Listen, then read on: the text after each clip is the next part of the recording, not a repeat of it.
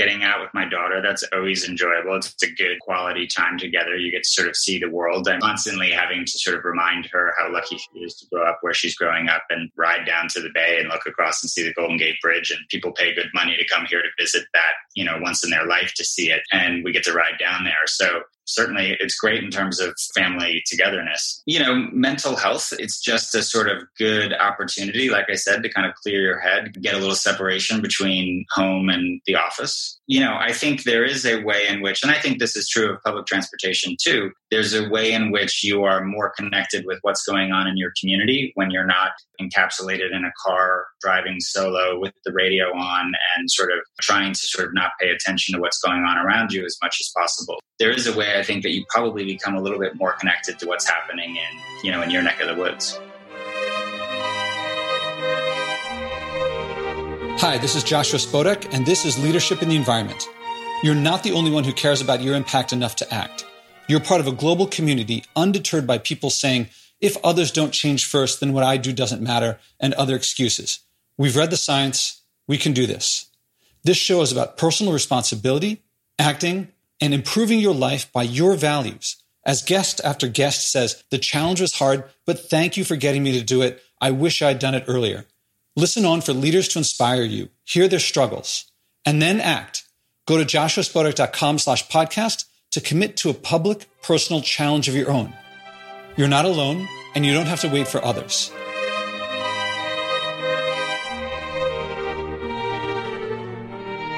First, if you have not watched the Story of Stuff or any of the Story of Stuff videos, as much as I love my podcast, watch those videos from the organization that Michael O'Heaney leads. They're phenomenal videos, in my opinion, and the links are right where you got this podcast. Next, what Michael O'Heaney does, it's ordinary, it's simple, riding a bike. It's something he could have always done. But note, as usual with experienced leaders, he involves others. In particular, this time, his daughter, he spent more time with her. A lot of people think of other people as problems oh, I can't stop flying because I have to fly for work or I have to fly because of family. Always someone else that's the problem. It's always someone else who makes it impossible. But leaders take responsibility. They take action. They hold themselves accountable. And more precisely, in this case, leaders involve others to help solve the problem. They see other people as part of the solution, not part of the problem. So let's listen how Michael acted on and accomplished what he was looking for in his personal challenge.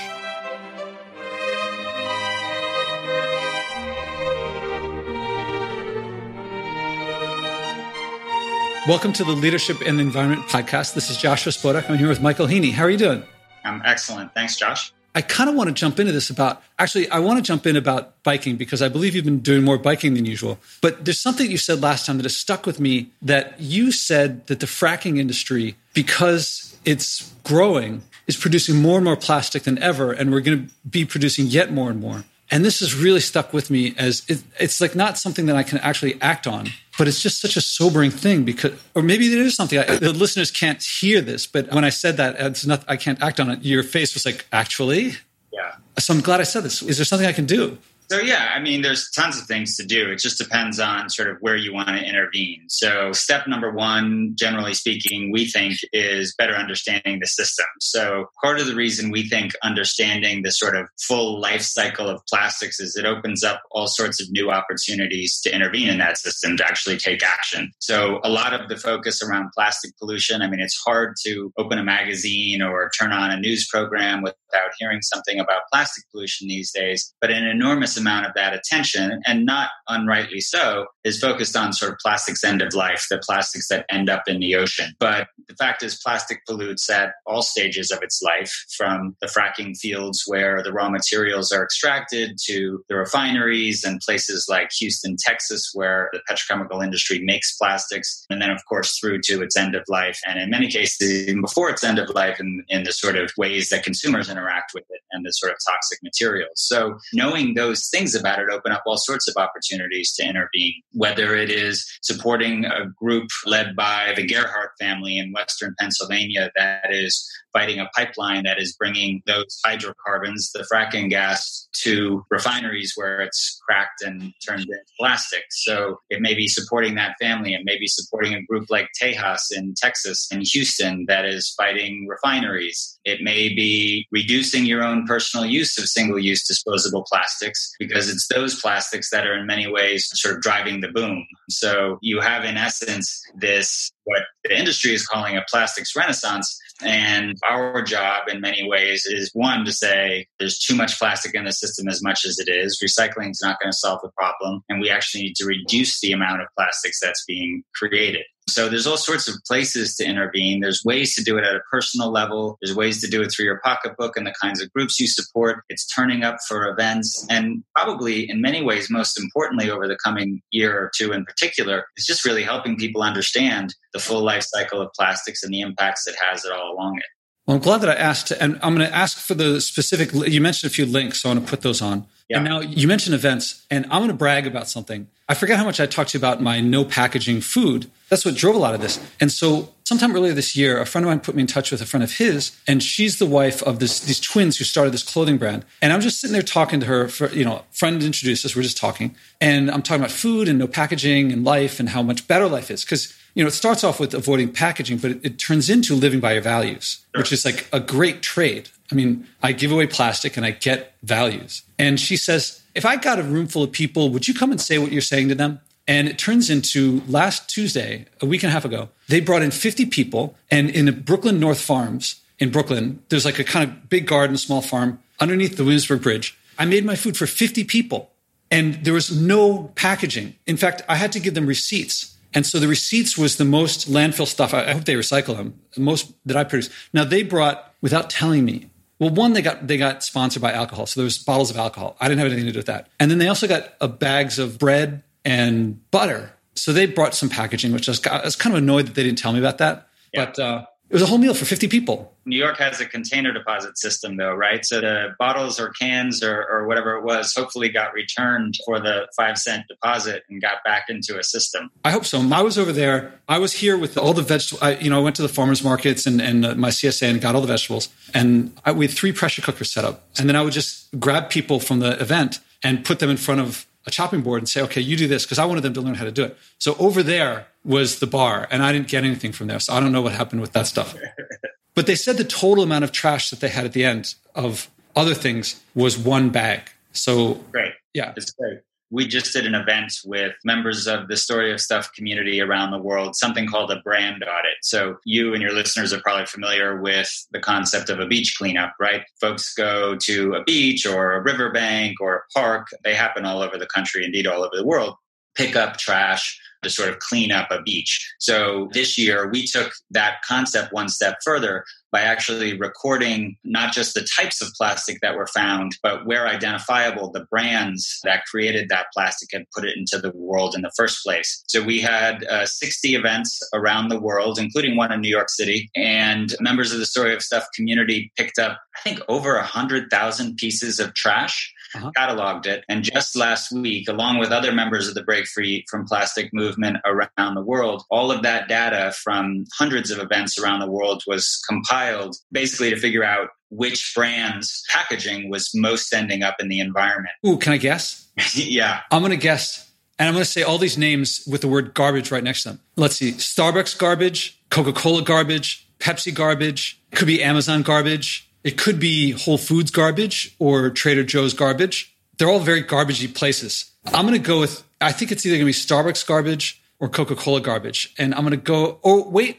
Yeah, no, I was going to say it could be like Budweiser garbage or Miller garbage because they produce a lot of garbage, but that's not going to end up on the street. But I like saying all these names followed by garbage. Starbucks garbage. I think it's going to be Starbucks garbage. So the top 3 uh-huh. you were right with Coca Cola, number one. Number two, Pepsi. And of course, PepsiCo owns a wide range of brands. Oh, McDonald's garbage too. Oh, yeah. And then number three, Nestle. Nestle garbage. Yeah. Number two, after the sort of just plastic packaging wrapper kinds of things, mm-hmm. were PET bottles, which is such a bummer because that is actually a plastic with value to the recycling system. So that's why, in many ways, those three were the top three. Was we're still finding PET bottles in the environment, and it's such a stupid waste. I mentioned New York has a container deposit system. One of the things that we're working on is trying to expand container deposit systems in this country. There's only 11 states right now. Europe is on fire with them. The UK, the Baltic states, is a series of countries right now, Spain, that are either considering or implementing systems. And it's estimated that that would, that alone, just the container deposit system would deal with somewhere between 15 and 20% of the marine litter problem. Oh, it's so easy. And most of the stuff is like, go to the water fountain. It's like Here's one that, that gets me is that when I was a kid growing up, and I forget if we talked about this, bottled water was like this frou frou European thing that was like, what? Just drink water from the faucet. And now people people treat it as the healthy alternative, which means that there's something else which they consider normal, which is somehow not water. So somehow I think that means that like soda or Gatorade is for them normal. Talk about the marketers winning holy cow, they've totally won that we've replaced water that's been around for like the water that we've been drinking it since we first had, I don't know, since the Romans brought in aqueducts. Like now they've replaced that with soda in bottles. And yes. people are like, but it's healthier, which I doubt. I mean, certainly not healthier for, anyway. So, well, drinking water is certainly healthier than drinking a sugar sweetened beverage, right? So, well, I'm comparing it to uh, getting it from, well, certainly in New York, if you get it from the faucet. I think New York's got a great water system, right? Yeah. So there's most places in this country, there are certainly places where the water has issues and problems. So even in a place like Flint, though, bottled water isn't the answer. Either fixing the public water infrastructure is the answer, or, or in the short term, providing bulk availability of water to folks, not giving them a case of bottled water, particularly in a city that doesn't have the capability to actually deal with that plastic waste. So the bottling companies, Nestle, the biggest in the world, basically set out 20 years ago to convince people one, that their product was safer than public water. In many cases in the United States, it's just not true, or that it was more convenient. And one of the ways that they could convince people people that it was more convenient was by supporting the basic underinvestment in public water oh, infrastructure. Oh, yeah. So, you know, when we were kids, you could find a drinking fountain at a park. You could find a drinking fountain all over the place. And you see it sort of coming back places like airports now with the sort of refillable fountains where you can bring your clean canteen or whatever you use. But, you know, there was for a long time this kind of underinvestment in public water infrastructure. And these companies were able to take advantage of that. So, one, most places water from the tap one is way cheaper and two it's safe but you know these companies have done a good job sort of manufacturing demand for their products yeah, it's so it's sickening. Yeah, it's pitiful. And you know, the, I think the great thing is there is an understanding and a growing understanding, even among some of these companies, that plastic pollution is a giant problem and that they've, they've actually got to address it. So there's no reason that we shouldn't be addressing this. I mean, one of the more interesting things that I read recently, Pepsi recently bought now the name of the company is going out of my head. The fizzy water company. Perrier? No, no, no, no. You know, you make it at home. You have a little canister that actually fizzes the water for you. Well, it'll come to me. But basically, the idea being Pepsi doesn't need to sell you a two liter of soda. What they want to sell you is the sugar. So the potential for different delivery devices if you want a soda that doesn't involve actually using a plastic bottle where you can actually either make the soda at home or in your office or business or whatever without actually using the packaging. I mean, the truth is, most people don't want the packaging, they want what's inside, and the packaging is an irritation and ultimately can be a problem for the environment. So interesting. Uh, SodaStream, that's the name of the company. Pepsi just bought SodaStream. So you could look at one, things like recycling systems. I mentioned container deposit systems, but there's also other ways of delivering these products. And companies are, I think, uh, on the verge of getting serious about how they deliver their products in a more environmentally sensible way. Yeah, you know, that reminds me, you know, vinegar was something that was packaged stuff that I was getting. And now I got vinegar that I made from home. I just chopped up some apples, put it in the water, and let it, I guess the process fermenting. And the first time I did it, it, it wasn't the best vinegar I've ever had, but it wasn't bad. And so now I got these jars with apples and vinegar forming, and it's kind of cool. I mean, I don't know if I don't know if people listening are like, Josh, that's not particularly cool, but I really enjoy it. It's like it's kind of neat to make vinegar, and it's pretty easy. Like it, it was certainly less time to chop up the apples, put them in the water, put a lid on it, than it would be to go to the store and get it. I guess I could just buy sugar and put it in water and make my own soda too, although I wouldn't want to do that. Apparently, you can buy capsules, but I'm not a big soda drinker, so you'd have to ask someone else. Feeling inspired? Do you like hearing others acting that you're not alone? Go to joshuaspodek.com slash podcast to hear other interviews, but even more valuable, join the growing community of people who care enough to act, not just talk. Read the list of people who have taken on personal challenges and then commit to one yourself. Don't be surprised if you end up loving it, changing more, and finding people following you without you even trying. That's what happens when you improve your life by living by your values. So let's get off of this and uh, back on. I'm really curious about how the biking went. Yeah. So have you been biking for the past month? I have. And you know, the funny thing is, uh, well, two things. One, we generally say guilt is a poor motivator of action. But at some level, once I made the commitment to you and knew, knew that I would be back on, it was a pretty good motivator to act because I didn't want to come on here and be like, no, I've been a total bum. So yeah, I have. And probably, I don't know, 30, 40 miles a week. A lot of that ends up in my commute, but um, also taking a couple of rides. My daughter and I have gone out for a number of rides. And then I think I told you we had to d- delay sort of getting back together. I was in Europe for a week and a half earlier this month are we in now october earlier this month including a visit to amsterdam for the first time which was just i mean i rode a bike there, there yeah. but it was just totally uh, it was one of those sort of revelatory trips because amsterdam's a city where 40% of the daily trips are accomplished by bicycle. And it's no surprise when you're there because the bicycle parking lots and the bike lanes everywhere, the infrastructure for it is just so extensive and impressive.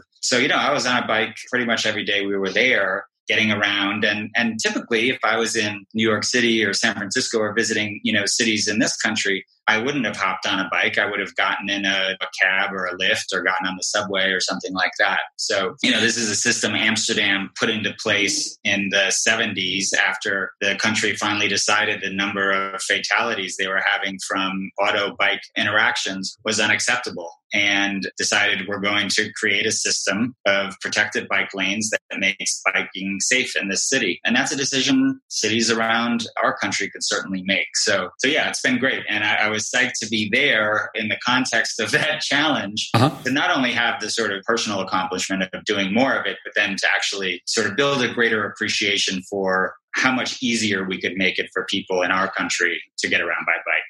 Yeah, New York City is definitely getting there. It's come a long way. I remember there's so much resistance to putting bike lanes. People would like sue the city and they'd hire PR firms to make it difficult. And then you go to Amsterdam, and I don't know if you had the experience of if you had a particularly cold or rainy day, but like I kind of like you're in Amsterdam. It's a cold, wet day. It's dark because you know it's really far north there. And some 80 year old rides by on a bike, not like look at me, I'm so. They're just because that's what they do. We had one crummy day, and I was like, this is incredible. People are at you know someone with an infant in the front of the bike with like a windshield in front of the kid, and they're just so like, cool. "This is what we do. We're, this is how we get around." And then you hear people here, and they're like, "Oh, I can't possibly." Uh, yes, you can. So you did a bit of biking for your commute you got family into it. Was that hard or was that easy? No, I mean, my daughter's 12. She loves it. So, and we, I mean, listen, this is the time of year in the, I live in the San Francisco Bay Area this is our summer in essence. September, October is when the weather is most beautiful here. So the ability to go down on, I live close enough to the bay that I can ride to the Bay Trail and ride along San Francisco Bay and look at the Golden Gate Bridge in the distance. So it's not that hard to convince a 12 year old, hey, let's go take a bike ride along the bay. Trickier, I mean, in the context of this conversation about Amsterdam, is you know, we've been doing as a family a fair amount of advocacy in the last year to create safer uh, routes to school. Because my daughter goes to school i don't know a mile and a half at most from our house but there's like three major avenue crossings between our house and her school, none of which have great protected crossings. And so we've been anxious about having her ride her bike to school because of this. There was actually a kid at her school last year who was hit by a car on the way to school. So trying to pair both the sort of personal enjoyment, the ability to get down on a bike with a little bit of advocacy to make sure that the kids in our city have the ability to get to school by bike safely. Yeah, I'm, I'm reading a lot about kids. Kids don't get to play anymore, but that's a topic for another conversation. It's organized play. They don't really sort of run out into the street the way that we used to. Yeah, plays a lot. She's an athlete, but um, it's all very organized. Yeah, the free play is what's disappearing. But let's leave that for another conversation. Although I'm reading this book by Peter Gray, which is phenomenal, called Free to Play. Anyway, so you talked about the what you did, and I hear the what were the emotions attached to it. I mean, I, I think I heard them, but you know, I mean, it's enjoyable. One, I truthfully, you know, listen, I was taking public transportation to work, right? I wasn't getting in a car. So, generally speaking, I was riding the bus. So, I like that sort of space between home and work to think a little bit, kind of get out of your head, sort of observe the world around you, see what's going on, that kind of thing. So, you know, you can really do that when you're on a bike. I mean, I live in Berkeley, right? So it's a relatively suburban city, and I'm riding up through parks and sort of quiet side streets and sort of seeing people out walking their dogs. It's chill. It's a great way to actually start the day. And at the end of the day, it's a good way to sort of clear my head before I get home. So, yeah, it's been fantastic. Is that something now? Okay, actually, you, you mentioned guilt earlier, but I think it's public accountability is what that tends to be. A, a, Maybe that's what it is. Yes. Certainly, as a professor, I don't give tests, but I do have people present, usually to peers, not the whole class, because that takes too much time. But I think it's just as effective a motivator that you're going to talk to someone and it really sucks to come in and be like, oh, sorry, I didn't do the homework. And you just have to stare and, and like have them stare at you. But it doesn't have the, it doesn't care the judgment of the teacher grading. Right. So now that said, it's possible that what you're saying sounds more positive than because now you're talking and you know people are going to hear this. Right. Is this something you foresee yourself sticking with and increasing over time? Yeah, I mean, you know, I think the challenge the challenge to get back to you know the sort of bad weather is right now it's really gorgeous here like it's mid 70s and sunny basically every day. And in a couple of months hopefully our rainy season will start which creates a very different environment to be riding to and from work for instance on your bike. So you know it doesn't rain every day so i can keep that up. But um but yeah, that is definitely as the weather changes, that becomes one of the challenges. But you know, we have sort of uh, I don't know what you would call them rain suits. There's you know there's sort of stuff that you can wear while you're cycling in the rain, that kind of stuff. So I don't know. In Amsterdam, it was kind of perplexing to me because they didn't seem to have a lot of protection, but they seemed to sort of get through just fine and show up at a restaurant. and They all looked very put together. So I don't know if that will happen with me, but that is probably the biggest, uh, the thing that will be most challenging is ultimately our weather is going to change. I'm sure that's the case, you know, place like New York City. Going out in the teens with a little bit of snow in your face isn't necessarily fun weather to bike in. Well, you know what comes to mind for me. I haven't spent a lot of time in monsoon places, but I did spend some time in Vietnam, and I remember walking around Ho Chi Minh City, and like suddenly the rain just poof, opens up, and everyone's on scooters, not so many on bikes, but it's like in 10 seconds like everyone just pulls over. They have like the stuff that would it like attaches to the bike on the like three points in front and one in the back i guess and it just kind of and they just put it on and then they go right back out. I was like well i guess it's been monsooning here for something like 100000 years i guess. So they figured that one out. That's funny. Years ago, when I was in Vietnam, we bought like this rain suit kind of thing for that very reason, because every once in a while you'd be out and about and here comes the rain. Yeah, and you know, Amsterdam, you, I saw a bunch of people who they've sort of integrated the like scooters and regular bikes lane. That you can use scooters on the bike lanes, and you see people with sort of lap covers, like almost like lap blankets that they use on the scooters. Uh-huh. And there are adaptations. yeah, whatever problems people have with biking, it's like someone solved it. Yeah. The trick isn't like, what do I do? It's who do I find the solution from? Yeah. And well, here's something that a guy contacted me. I did his podcast a year or two ago, Jethro Jones, he's a principal in Alaska, Fairbanks. Uh-huh. And he gets in touch with me and he's like, I want to do your show. I'm ready to do your show. It's like, okay, cool. And so his pledges, he's, I think for the school year, he's going to ride his bike every day. Mm-hmm. And he made a point of, I was so proud of myself as a geek to catch on this because he said, uh, you know, sometimes it gets down to 40 below. And that 40 below is, happens to be where Fahrenheit and Celsius are the same. So he didn't have to say which one it was. Right. So he's going to go every day. And okay, now you are making me feel guilty. It's not a guilt thing. It's well, I'll have the podcast episode up. I'll make a point of remembering to tell you about it. Yep. But he had a specific. I mean, he was really gunning for that. It was like no pun intended on Alaska and guns. but he was like that was something he really he specifically came up with that. It wasn't like with you. I asked you, and he listened to this podcast and came up with it on his own. It's like this I want to do. Sure. So, and did it affect other things? Did it go out from biking to other places in your life? I mean, your life is pretty full with not polluting. Yeah, I'm trying to think, did it? You know, I mean, I think there's, I mentioned getting out with my daughter. That's always enjoyable. It's a good sort of quality time together. You get to sort of see the world. I mean, I'm constantly having to sort of remind her how lucky she is to grow up where she's growing up and ride down to the bay and look across and see the Golden Gate Bridge. And people pay good money to come here to visit that, you know, once in their life to see it. And we get to ride down there. So it's certainly, it's great in terms of family togetherness. I, you know, I think mental health, it's just a sort of good opportunity, like I said, to kind of clear your head, get a little bit out of, get a little separation between home and the office. And I think there is a way in which, and I think this is true of public transportation too, there's a way in which you are more connected with what's going on in your community when you're not sort of encapsulated in a car driving solo with the radio on and sort of trying to sort of not pay attention to what's going on around you as much as possible. So there is a way I think that you probably become a little bit more connected to what's happening in, you know, in your neck of the woods. I'm glad to hear that because I kind of thought guy in San Francisco working for the story of stuff, he, I would have thought you would have already said that to someone else like years ago. But I'm trying to think of it from the listener's perspective. I hope that if there are listeners thinking, oh, well, it's easy for him because he's in San Francisco or something like that. It's not. It's, I mean, it's no more accessible. No one has any secret entry to like their life is easier or like, I mean, we all can get that joy from doing these things. That's my experience.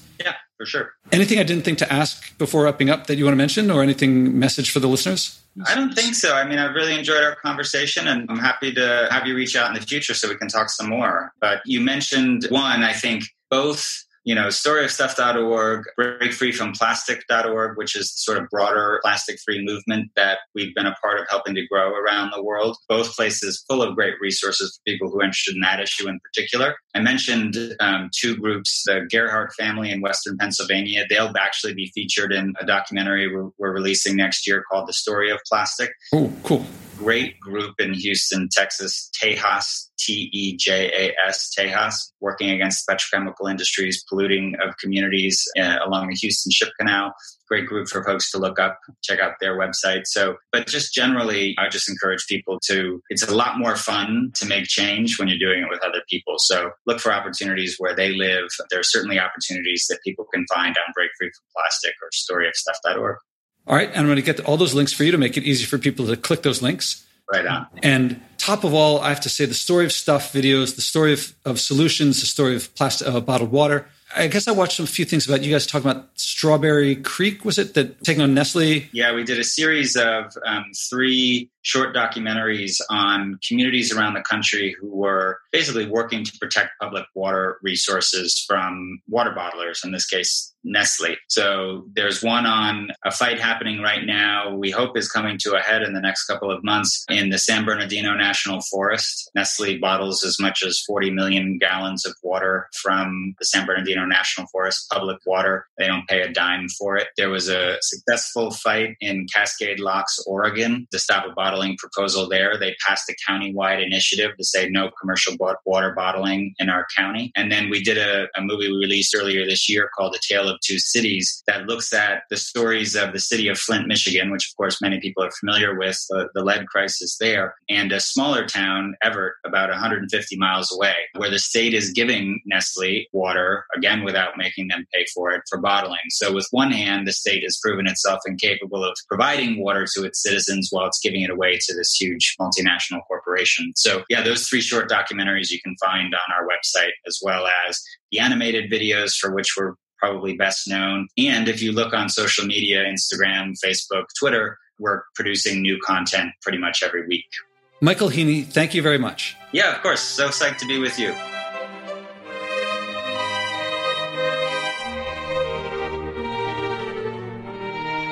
If you like spending more time with your family, your friends, people with you, your community, and you think environmental action will get in the way, I hope that you see Michael Heaney could have made plenty of excuses, but he didn't. On the contrary, he acted and did spend more time with his family. Instead, he involved others. And he's not the first to find acting on his environmental values that they helped overcome separation from children. I recommend listening to Jim Harshaw's conversations also on this podcast for another example of someone who took advantage of this challenge to make things better for himself, for his family, to spend more time with them, to involve them with the solution. And I hope you enjoy riding your bike with your daughter or whatever it is that you like to do with the people that you like to do it with. Because spending time in whatever you call nature with the people that you care about, it's pretty quality time.